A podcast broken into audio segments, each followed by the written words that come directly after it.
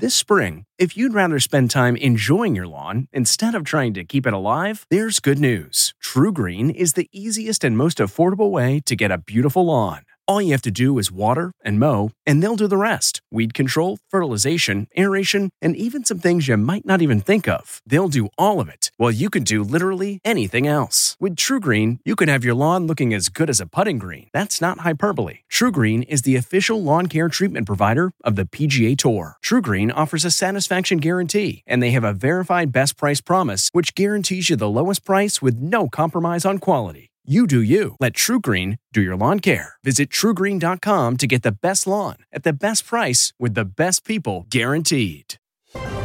I'm Margaret Brennan in Washington, and today on Face the Nation, a powerful show of support for Ukraine from top congressional Democrats as the Biden administration pushes for tens of billions more in aid for that war torn country. We'll have the latest on the military maneuvers and diplomatic efforts in the war that's now entering its 10th week. The head of U.S. Agency for International Development, Samantha Power, and Virginia Democratic Senator Tim Kaine will both be here. Then, the committee investigating the January 6th attack on the Capitol is preparing for what they hope to be critical public hearings next month. We'll hear from Illinois Republican Congressman Adam Kinzinger about what to expect. And finally, a vaccine for the very youngest may be just weeks away. We will talk with Dr. Paul Burton, the chief medical officer at Moderna. Plus, we'll check in with Dr. Deborah Birx, the coronavirus response coordinator under President Trump. Her new book is entitled Silent Invasion.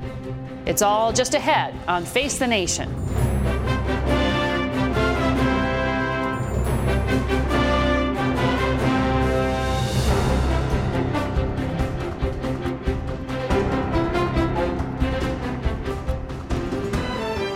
Good morning and welcome to Face the Nation. We awoke this morning to a stunning sight. House Speaker Nancy Pelosi being greeted by Ukrainian President Volodymyr Zelensky in the streets of Kiev. She and six other Democrats made a surprise visit to the region to show support and discuss the president's proposed additional $33 billion U.S. aid package to Ukraine. We are here to say to you that we are with you till this fight is over. We'll win, and we'll win together. And we begin today with CBS News foreign correspondent Charlie D'Agata, who has the latest from eastern Ukraine. Good morning, Margaret. This is what's left of an industrial site destroyed by the Russians after learning it was being used as a base by Ukrainian forces. It's just an example of the onslaught facing Ukrainians along the front line. From beneath the smoldering ruins of the steel plant in Mariupol, a hint of hope. Ukrainian fighters said around 20 women and children made it out of the hundreds of civilians who've been trapped for months. Along the front lines in the east, the fight for the Donbass region has become a battle of artillery and attrition. Russian forces have greater numbers and a longer reach. Places like Popasna have been flattened. The town of Lyman is expected to be among the next to fall. Volunteers shuttled a few remaining residents in a minibus. Galina described the shelling as constant, day and night. Her 87 year old mother, Lydia, escaped with little more than her wheelchair and her cat, Dasha. Right after we left town, a Russian airstrike destroyed that railway bridge leading out of town. It's part of a wider campaign for Russians trying to stop U.S. and Western weapons from reaching Ukrainian forces fighting on these front lines. And everywhere we've gone, we've found freshly dug defensive positions, fallbacks for retreating Ukrainian forces. It's where we found volunteer Joshua Cropper, an Iraq War Marine veteran from Wasilla, Alaska. It's uh, nothing that I've uh, experienced before. It's a different type of war. What is it like fighting beside these Ukrainian forces? I wish that they had a more NATO experience, more NATO training, but uh, more NATO weapons. More NATO weapons, but their their hearts in the right place and their convictions in the right place. Heart and conviction only go so far. The battalion commander said they've yet to receive any of America's promised heavy weapons, showing us a U.S. supplied Browning 50 caliber machine gun that jams every two rounds. Just up the road from us, battle weary soldiers take a break after nearly two months of heavy fighting. The Ukrainian government said the Russians have suffered heavy losses for modest gains. Yet the intensity of the fight has only worsened by the day.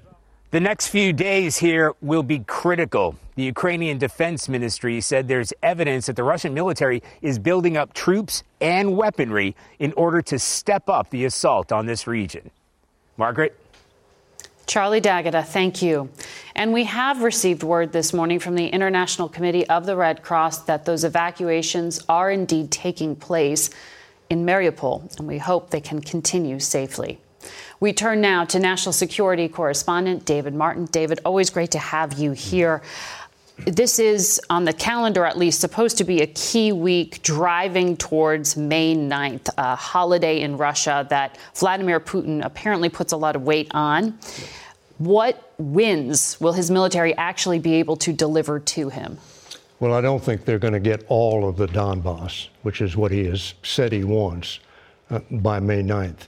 Um, on Saturday, Russian forces made no advances on any fronts. Earlier in the week, their progress was being described as plodding, slow, uneven, incremental, pick your word. But it was progress.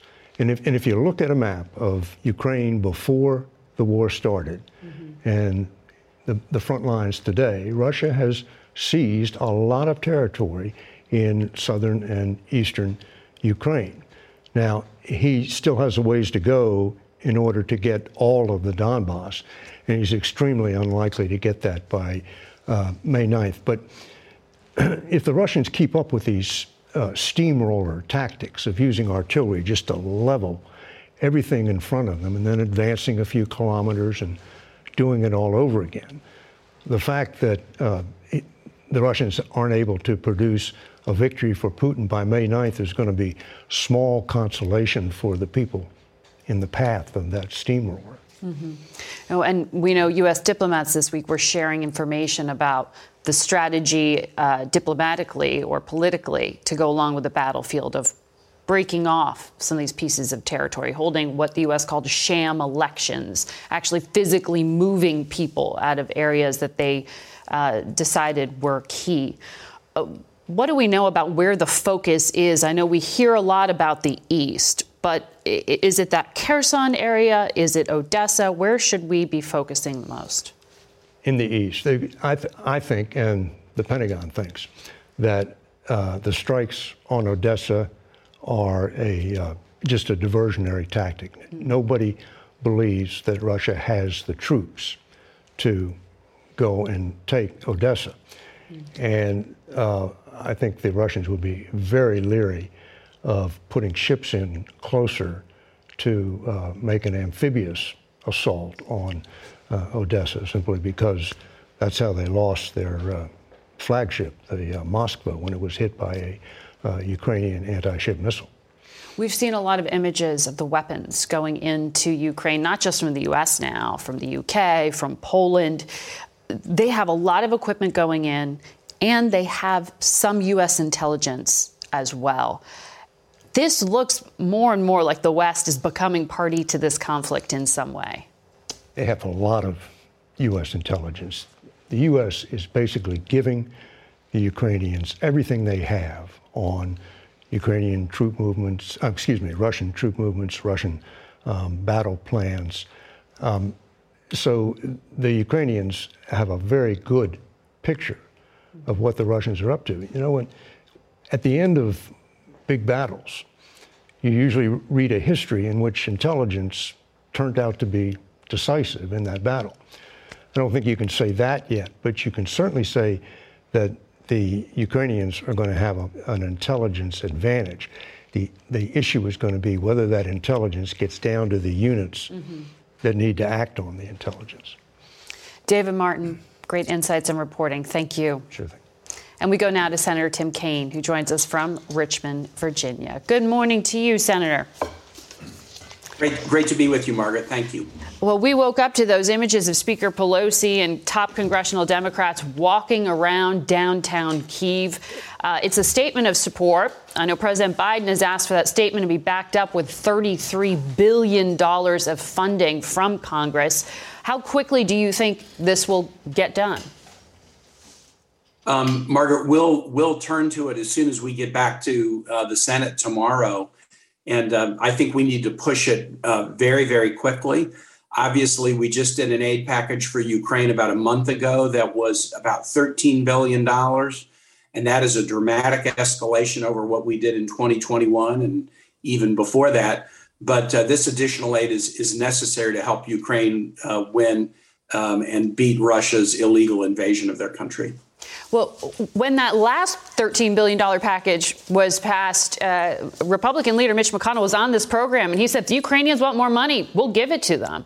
You don't hear Republican leaders say, ask me to spend more, but that's exactly what's happening here. So for Democrats, when you try to push this through, can there be a commitment to just having this be a standalone aid package to Ukraine, or does it have to be paired with things like COVID funding? Um, I, I, don't think it does, Margaret. You know, you you follow the Hill pretty carefully. The procedure of where you put bills together or separate them is uh, is is quirky and sometimes unpredictable. But no, we don't. We need COVID aid. We need Ukraine aid. We should do them together or separately, but we shouldn't wait around. And I think that's what May needs to be about for us is getting both of these done together with the competitiveness bill. I think those three big bills, Ukraine aid, COVID aid, and the competitiveness bill are the three big tasks ahead of us uh, in May. But the bigger it gets, the slower it goes. Um, Ukraine says they don't have time.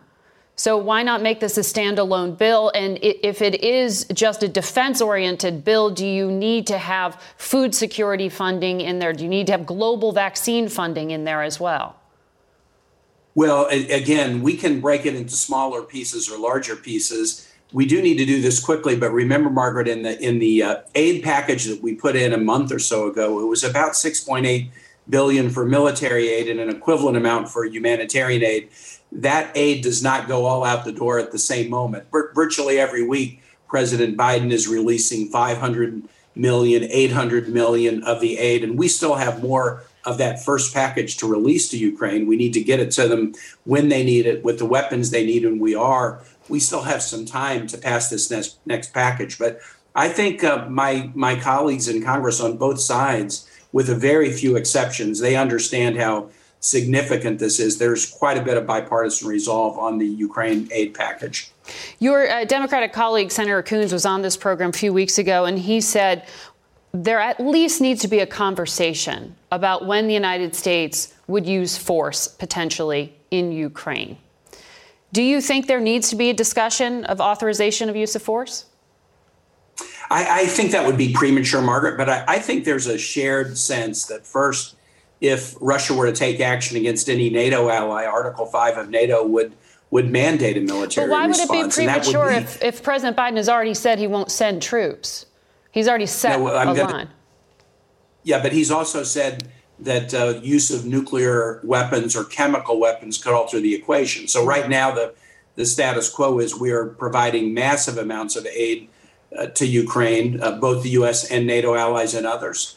Um, if there were to be an invasion of a NATO country, a kinetic or even a cyber attack, or if there were to be use of chemical or nuclear weapons in Ukraine, that would change the equation. But for now, I think the right strategy is to flood the zone with military and humanitarian aid.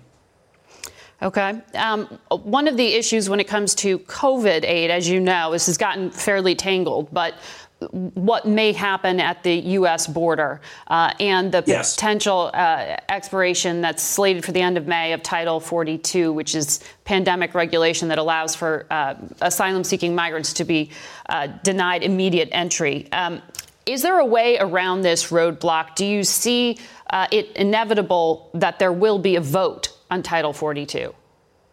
I, I, think I think it will, Margaret. We need we need a vote on the long on the COVID aid package, and Republicans have made plain that they want to vote on Title 42 as part of a discussion about COVID aid.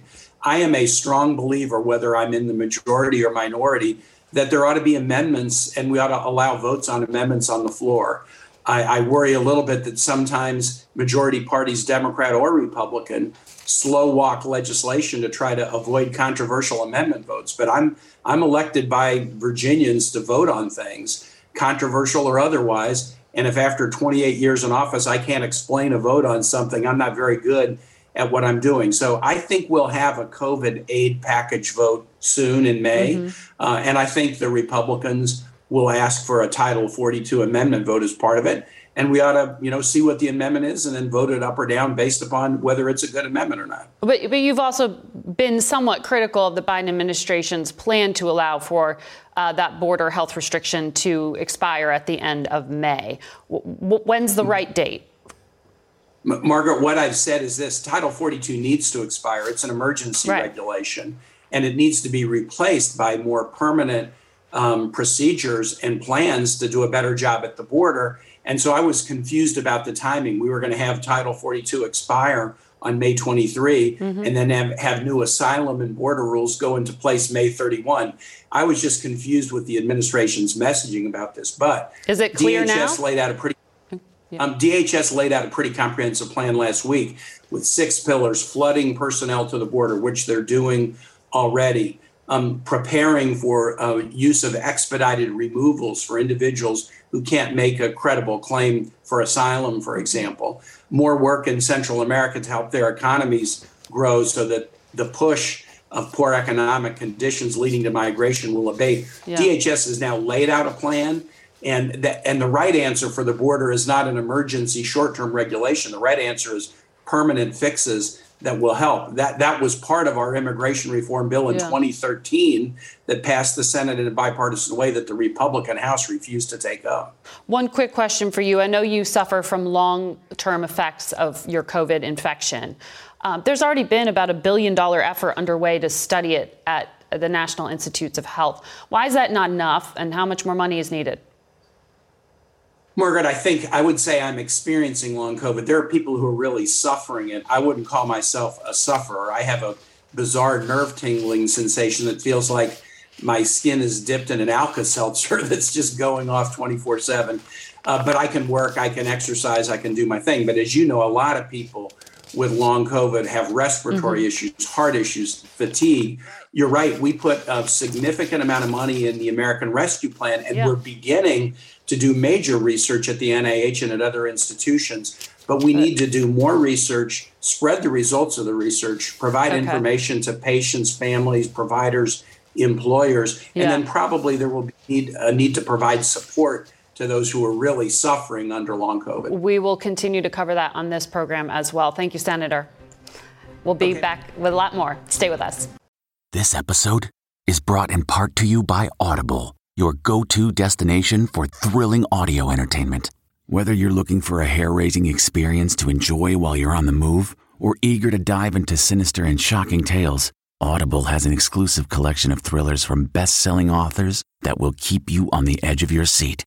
Like James Patterson's first audio only thriller, The Coldest Case. Experience stories like never before, where every chilling detail is brought to life by captivating sound design. Plus, as an Audible member, choose one title a month to make yours forever. And now, new members can try Audible free for 30 days. Just visit audible.com slash WonderyPod or text WonderyPod to 500, 500. That's audible.com slash WonderyPod or text WonderyPod to 500, 500. At Amica Insurance, we know it's more than just a car. It's the two door coupe that was there for your first drive,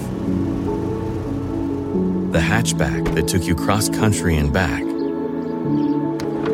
the minivan that tackles the weekly carpool. For the cars you couldn't live without, trust Amica Auto Insurance. Amica, empathy is our best policy. We're joined now by the administrator of the U.S. Agency for International Development, Samantha Power. She's also the former ambassador to the United Nations. Good morning to you, Madam Ambassador. Morning. We know the last holdout uh, by Ukrainian forces in that Southeastern city of Mariupol has been under constant bombardment. So has the city. Roughly 100,000 people believed to be trapped there, running out of resources. Is there truly nothing the U.S. can do except watch? Well, I don't think that's a fair characterization of what the U.S. has done. Um, it's not my job to talk about uh, the security assistance that has been provided, but that has been the means by which the Ukrainians have been able to fight back and hang on as long as they have. We have uh, exerted all kinds of diplomatic pressure vis a vis countries that have retained influence with Putin. You know, everything from Turkey to Israel to India to China. And Putin doesn't care and, and is defying the will of the world to allow civilians to be evacuated, to allow food and medicine to get in there. Mm-hmm and it is a travesty. The U.S. ambassador to the OSCE, Michael Carpenter, said this week Russia is going to intensify those forced transfers of people into so called filtration camps. That's what he called them. He said they're abducting, torturing, murdering local leaders, journalists, civil society activists, religious leaders. How many people are in these camps? What evidence do you have of, of what's happening there? We're deeply concerned by the Ukrainian reports uh, of what is happening to civilians in the east. We know some people are escaping Russian bombardment by moving into Russia voluntarily, and uh, the ICRC and other international organizations are gathering lists of those people who families are alleging to be missing, to have gone uh, now without cell phone contact in some in some cases for for many weeks. And again, it is going to be incumbent on those organizations that are working inside Russia to press the Russian Federation, just as we do through our sanctions and through our global pressure, uh, to account uh, for anybody who has traveled inside the Russian Federation. But I don't have any information on that. What I will say is that USAID is working inside Ukraine to help civil society activists, human rights activists who have received death threats or, or who are vulnerable to relocate, whether to safe houses or to neighboring countries, uh, in order to ensure that that they are not subjected to this level of persecution. The president did authorize U.S. diplomats to return to Ukraine this week. They haven't reopened the embassy yet. Are you saying your USAID staff are already inside and working to do this? What we do, Margaret, uh, in circumstances like this, especially, is we work through our implementing partners. So uh, we have uh, folks who are, in a sense, indirectly on the ground, but who are receiving U.S. Uh, taxpayer resources in order to provide everything from flak jackets and helmets, again, to those safe houses. Uh, or the kind of training uh, that journalists maybe had not had before about uh, how to work in war zones or, or, work to gather evidence of war crimes or other atrocities. So we're sort of turning our previous programming, uh, which was very extensive all across Ukraine, into programming that is suited for this moment through our Ukrainian partners who are working inside Ukraine. We are super eager to get back into Ukraine uh, to be able to see that work up close and to be in a position again to channel, for example, the new supplemental funding we hope will be coming uh, to those partners who urgently need it. And that funding the president asked for this week is about $33 billion. Um, Congress holds the purse strings here, and it took them about three weeks to get the aid passed last time around. How long can you wait for the funding that the president has asked for here? And, and what are you doing in the meantime to prevent things like a global famine? Well, first, let me express gratitude to the Congress for the prior supplemental package. We are spending that money now in Ukraine in order to meet humanitarian needs. You're right, not in Mariupol, where the city is besieged, not able to get that food in there, but there are vast swaths of Ukraine that have been newly liberated by Ukrainian forces where there's desperate need. Everything from demining to trauma kits uh, to food assistance since markets are not back up and running. And so that assistance is flowing and it's also flowing to third countries that are feeling uh, these huge uh, cascading effects of Putin's war, like the spiraling food prices, like uh, the lower supplies of fertilizer, wheat, grain. Uh, you know, you have as many as 40 million people that could be pushed into poverty now just because of Russia's war. Um, so we're already spending some of that money, but the burn rate is very, very high as prices spiral. Inside Ukraine and outside Ukraine. So that's why this supplemental is so important. It entails both humanitarian assistance, $3 billion of humanitarian assistance to meet those global uh, needs, which are famine level acute malnutrition needs. Uh, and it includes very significant direct budget support for the government of Ukraine because what we want to ensure is that that government can continue providing services for its people. Putin would like nothing more than the government of Ukraine to go bankrupt and not be able actually to, to cater to the needs of the people. That would weaken Ukrainian solidarity, and Putin wants nothing more, of course, than to strengthen his uh, bargaining hand here as he exerts military pressure and financial pressure at once. We can't let that happen. All right. Ambassador Power, thank you for your time this morning.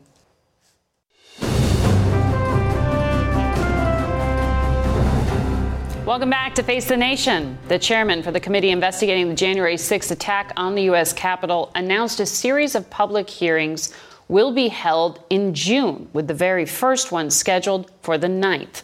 Congressman Adam Kinzinger of Illinois is a member of that committee, and he joins us this morning. Good morning to you, Congressman. Do you uh, expect this to be more of building a public narrative, or will new information come to light in these hearings? Well, I think certainly new information will come to light. I think it's important, you know, we've been talking about January 6th now for a year and a half. It's important for us to lay the whole story out in front of the American people from both what led to January 6th, the lies after the election, the fundraising, the 187 minutes the president basically sat in the Oval Office and, and, and everything since, including the response by DOD. And it's important for us to be able to put that in front of the American people because ultimately they have to be the judge. You know, the Department of Justice will make decisions based on information, but the American people are going to be the ones that have to take the work we've done and decide what they want to do with it or what they want to believe after that. You know, we keep hearing from the committee, including the chairman, that there will be members of Congress requested to come and speak and answer your questions. It's still none of them have come really. Are, are you in favor of subpoenaing members? And if so, who do you need to talk to? Well, I, I, won't say who I think we need to talk to yet. I mean, I think everybody needs to come and talk to us. We've requested information from various members in terms of whether we move forward with a subpoena is going to be both a strategic, tactical decision and a question of whether or not, you know, we can do that and get the information in time. And, do you favor uh, those are one? decisions we make every day. Yeah, I mean, I think ultimately whatever we can do to get that information. I think if that takes a subpoena, it takes a subpoena. But I think the key is regardless of even what some members of Congress are going to tell us, we know a lot of information around it. We right now we're kind of not even building a broader narrative. We're going deeper with richer and more detail to show the American people. A lawyer for Congresswoman Marjorie Taylor Greene said this week she was not a participant in the January 6th violence. She was a victim. Um, there were text messages revealed this week in which she was discussing martial law with Mark Meadows, then Chief of Staff. Um, do you need to ask her a few questions? Yeah, I mean, I'd love to ask her a few questions. We know some things. Uh, I won't confirm or deny the text messages, of course, but let me just say this for Marjorie Taylor to Greene, Greene to say she's a victim. It's amazing how, you know, folks like her attack everybody for being a victim. I mean, she assaulted, I think, a, a survivor's family uh, from a school shooting at some point in D.C. Uh, she stood outside a congresswoman's office and yelled at her through a mail slot and said she was too scared to come out and confront her. And then when Marjorie Taylor Greene is confronted, she's all of a sudden a victim and a, and a, and a poor, helpless congresswoman that's just trying to do her job. It's insane. We want the information. Look, history is not going to judge her or people like her that are buying the big lie well. I firmly believe that.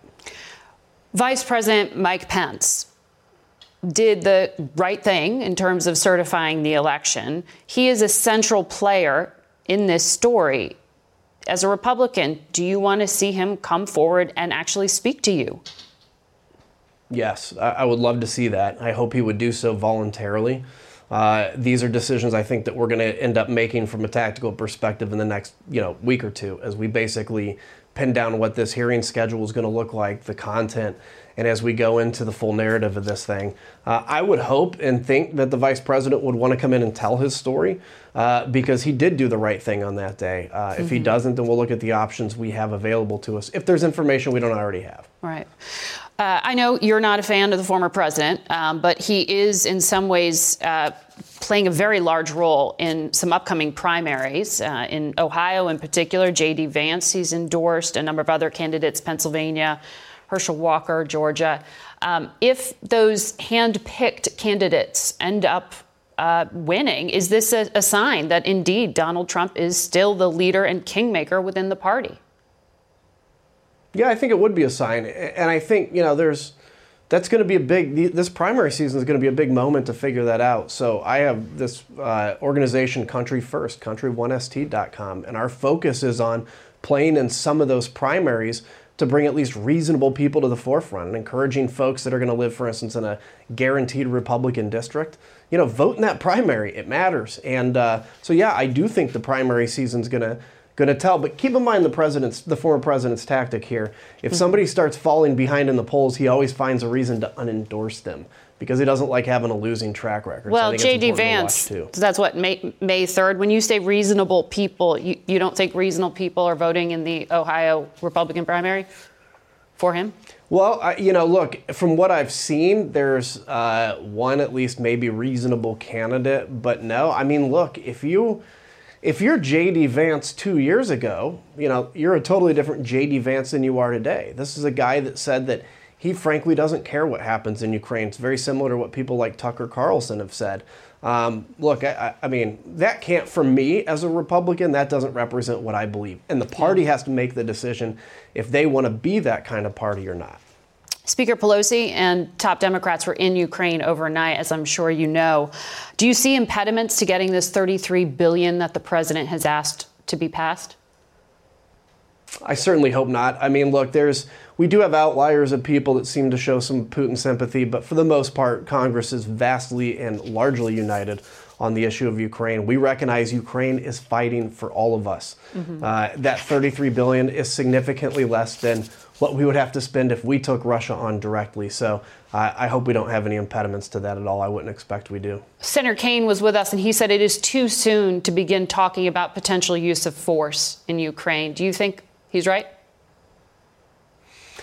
No, I don't. I, I, don't think we need to be using force in Ukraine right now. I just introduced an AUMF, an authorization for the use of military force, giving the president basically congressional leverage or permission to use it if WMDs, nuclear, biological, or chemical, are used in Ukraine. Doesn't compel the president to do it.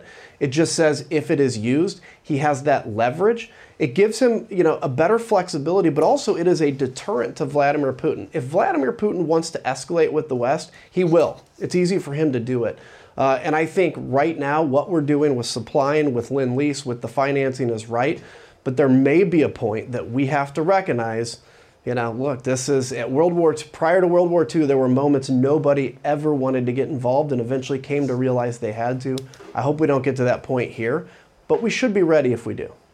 All right. Congressman Adam Kinzinger, thank you for your time today. We'll be right back. What makes a life a good one? Is it the adventure you have? Or the friends you find along the way? Maybe it's pursuing your passion while striving to protect, defend, and save what you believe in every single day. So, what makes a life a good one? In the Coast Guard, we think it's all of the above and more. But you'll have to find out for yourself. Visit gocoastguard.com to learn more. The comfort of your favorite seat is now your comfy car selling command center, thanks to Carvana. It doesn't get any better than this. Your favorite seat's the best spot in the house. Make it even better by entering your license plate or VIN and getting a real offer in minutes. There really is no place like home. And speaking of home, Carvana will pick up your car from yours after you finalize your offer. Visit Carvana.com or download the app and sell your car from your comfy place. Last week, Moderna asked the FDA to authorize its vaccine for children under the age of six. The company's chief medical officer, Dr. Paul Burton, joins us now from Princeton, New Jersey. Doctor, welcome to Face the Nation.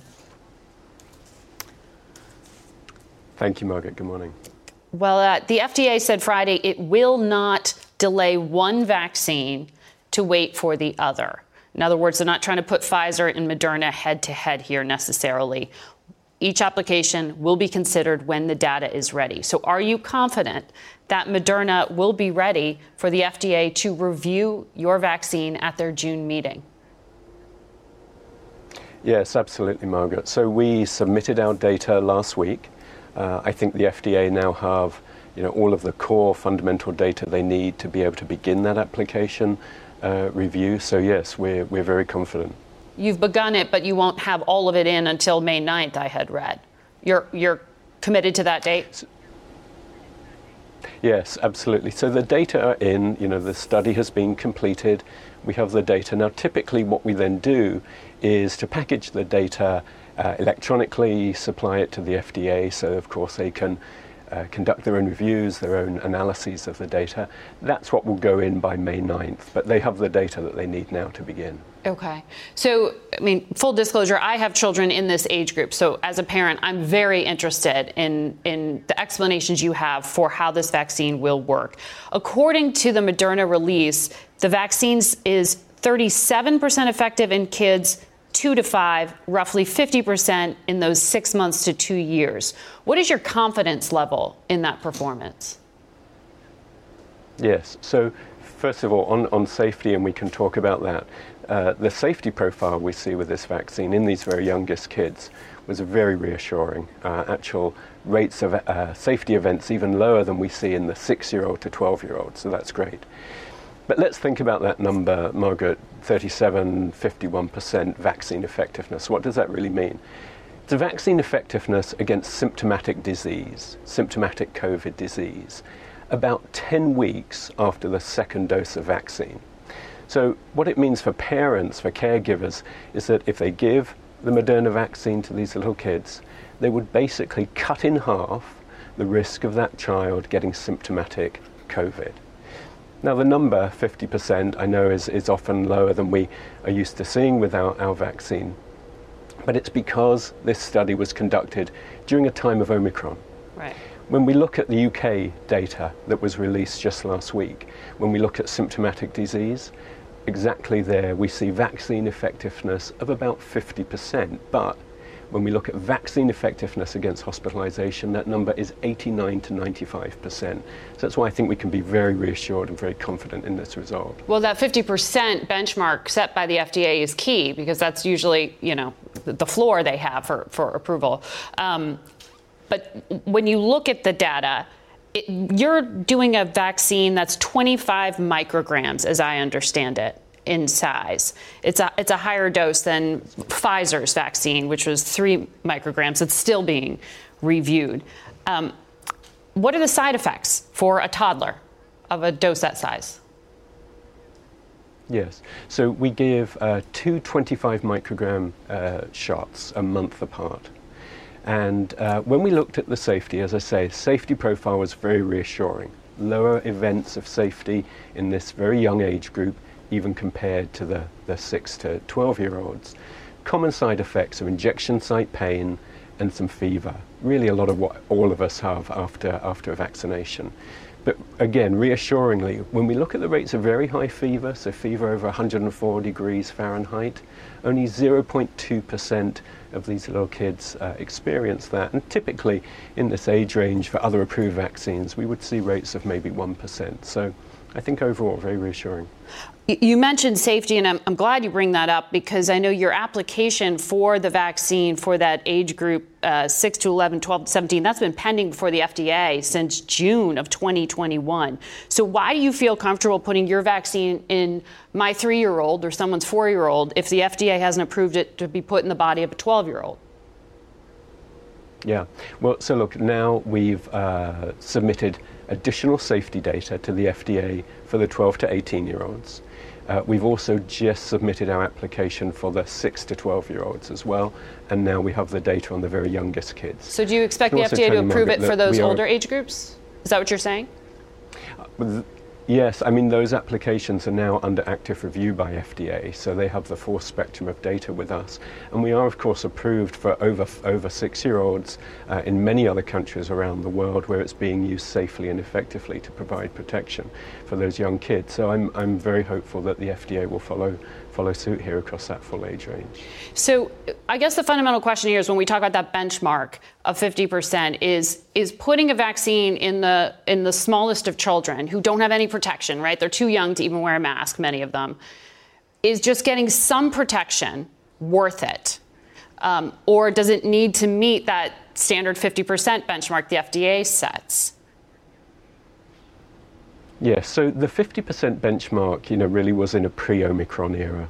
As I say, we know now that 50% means to cut in half your risk of symptomatic disease. I think from the antibody levels that we also saw in this study, we can expect high protection against the important thing, which is hospitalization, even death. Omicron is not a mild disease. In kids, we see data from Hong Kong, the rates of admission of kids to pediatric intensive care units very high. So, what I think we can reassure parents, caregivers here is that if approved, this vaccine should be able to safely and effectively protect your kids, your youngest kids, against severe disease, hospitalization. That's what counts. And for uh, adults, when do you expect a rebooted version of the vaccine to be uh, available, a, a booster shot that would work against Omicron, for example? Yes. So look, even Spikevax, which we have now, the Moderna vaccine, does provide protection, certainly against severe disease, hospitalization. People are eligible now to get boosted. I would absolutely recommend it. We're still in this BA2 wave, uh, other variants sweeping now throughout the United States. We announced a couple of weeks ago a new variant specific booster that we've been tested, and we have an additional candidate, our lead candidate, in testing now that I believe is going to be even more superior. So, Margaret, we are confident that by the fall of this year we should have large amounts of that new booster vaccine that will protect against Omicron and other variants and really protect uh, Americans and people around the world as we go into fall of 2022. Doctor, thank you very much. And we will be watching closely what happens next. We'll be back in a moment with Dr. Deborah Birx. Stay with us. Worried about letting someone else pick out the perfect avocado for your perfect Impress Them on the Third Date guacamole? Well, good thing Instacart shoppers are as picky as you are. They find ripe avocados like it's their guac on the line. They are milk expiration date detectives. They bag eggs like the 12 precious pieces of cargo they are. So let Instacart shoppers overthink your groceries so that you can overthink what you'll wear on that third date. Download the Instacart app today to get free delivery on your first three orders while supplies last. Minimum $10 per order. Additional terms apply. the comfort of your favorite seat is now your comfy car selling command center thanks to Carvana. It doesn't get any better than this. Your favorite seat's the best spot in the house. Make it even better by entering your license plate or VIN and getting a real offer in minutes. There really is no place like home. And speaking of home, Carvana will pick up your car from yours after you finalize your offer. Visit Carvana.com or download the app and sell your car from your comfy place. It's been more than a year since we last spoke with Dr. Deborah Birx, the White House coronavirus task force coordinator during the Trump administration. And she told us about her time in the administration, spoke candidly about mistakes that had been made, especially with the CDC. And many of those details are recounted in her new book. Silent Invasion. Dr. Birx is here with us in studio. Good morning to you, Doctor. Good morning, Margaret. Happy to be here. Um, I'm glad to see you again. Um, I want to talk about the book, but we did see you last night at the Correspondents' Dinner. We were both there as guests of CBS. These indoor gatherings are happening across the country now. Um, Dr. Fauci said it was too dangerous for him to attend. How do you judge risk? I have to judge it every day because, like you, I have children under five, unvaccinated grandchildren, and I have a 93 year old that lives in our house. So I have to constantly be aware of my risk, yet I have to work. Um, so I completely masked last night because my assessment was there were probably, just by odds and science, probably 15 to 20 people infected, even though everyone was tested in the morning or within 24 hours. And so I just always know, and then I keep testing. So I'll test every day for five days after an exposure, and I consider that an exposure. I tested this morning because I knew I was going to see you in person on mask. And I think that's just what we need to do. If you have vulnerable people in your household, whether it's children, or elderly, you have to continually assess your risk. It, thank you for the guidance on that. Um, and as you said, I'm aware of it because of my kids. We're now at close to a million deaths. Infection rates are going up, hospitalizations are going up. I think it was just about 18% on the week. Um, do you think we are done with these massive waves of infection? I like to look at the whole spectrum of the last two years. And so if you look at what we've been through, we went through a mini alpha variant surge in the same locations last year at this time. Then we went into that lull of May where everybody thought it was over and middle of June, and then we had the predictable surge across the South. And what you need to be looking at is global data. So I follow South Africa very closely. They're good mm-hmm. about testing, they're good about sequencing and finding their variants. They're on a upst- upslope again. Each of these surges are about four to six months apart. That tells me that natural immunity wanes enough in the general population after four to six months that a significant surge is going to occur again. And this is what we have to be prepared for in this country. We should be preparing right now for a potential surge in the summer across the southern United States because we saw it in 2020 and we saw it in 2021. Wow.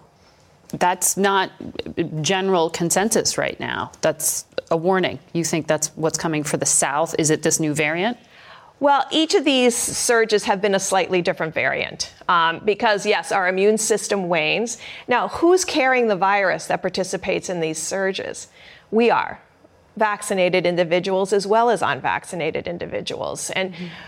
we have to make it very clear to the American people that your protection against infection wanes. So if you're going to go see your grandmother or someone that has metastatic breast cancer or someone under treatment for Hodgkin's disease or a family member with Down syndrome, you need to test before you go mm-hmm. if that area is in a surge and if you assess your risk like we did last night um, and make sure that you're negative. And so, what you're seeing in South Africa, you do think is a leading indicator for what may be coming here? Correct.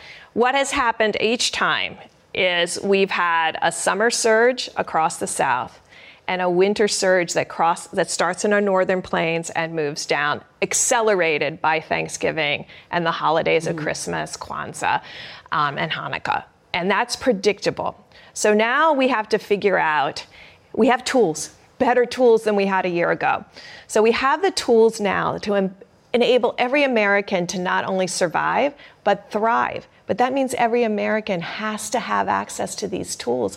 And our rural counties, those red counties that people keep yeah. talking about, they have lack of adequate health care, lack of primary physicians, lack of individuals to counsel them about vaccines. I went to Elko, Nevada. They are three hours from a hospital that could take care of COVID. Mm-hmm. So we have to be attentive to all Americans, no matter where they live. You, in your book, talk about some of these institutional issues. Uh, um, you're talking about at the state level, but also at the CDC, at, at Health and Human Services as well. In your book, you say there was no plan B then, and to this day, there is still no plan B. There is no early warning system in this country. Why hasn't this administration been able to fix it? Because you're not the only person who said this. You know, I'm thrilled that over the last 12 months, people have been giving more and more voice to it. To be frank, that's why I wrote the book, because I felt like people weren't understanding what the issues were on the ground that were resulting in Americans not surviving. Every American needs to be able to click on a website that shows them what is happening in their community with test positivity, cases, and hospitalizations are great. Throw that off sorry, I don't mean yes. to continue your thought. Hospitalizations, that's what the CDC says focus on. You're saying don't focus on it. Well, if you wait till hospitalizations, there is so much community spread that you cannot prevent it from getting into the nursing homes and to vulnerable family members because we interact with each other. And so people are interpreting that the fact that they are vaccinated or vaccinated and boosted, that they can't be infected, that they're mm-hmm. somehow invincible. And they're carrying that virus into hospital rooms, into nursing homes, and into the dining room tables where their vulnerable family members sit. And let's be clear not every vulnerable family member has an effective immune response either to the vaccine or the booster. And so we need to know if they're protected or not. And so we have to be able to utilize those antibody levels in some way. I can mm-hmm. tell you today, if your grandmother has no antibody, don't protect, don't think that their cellular or their other side of their immune system is going to protect them.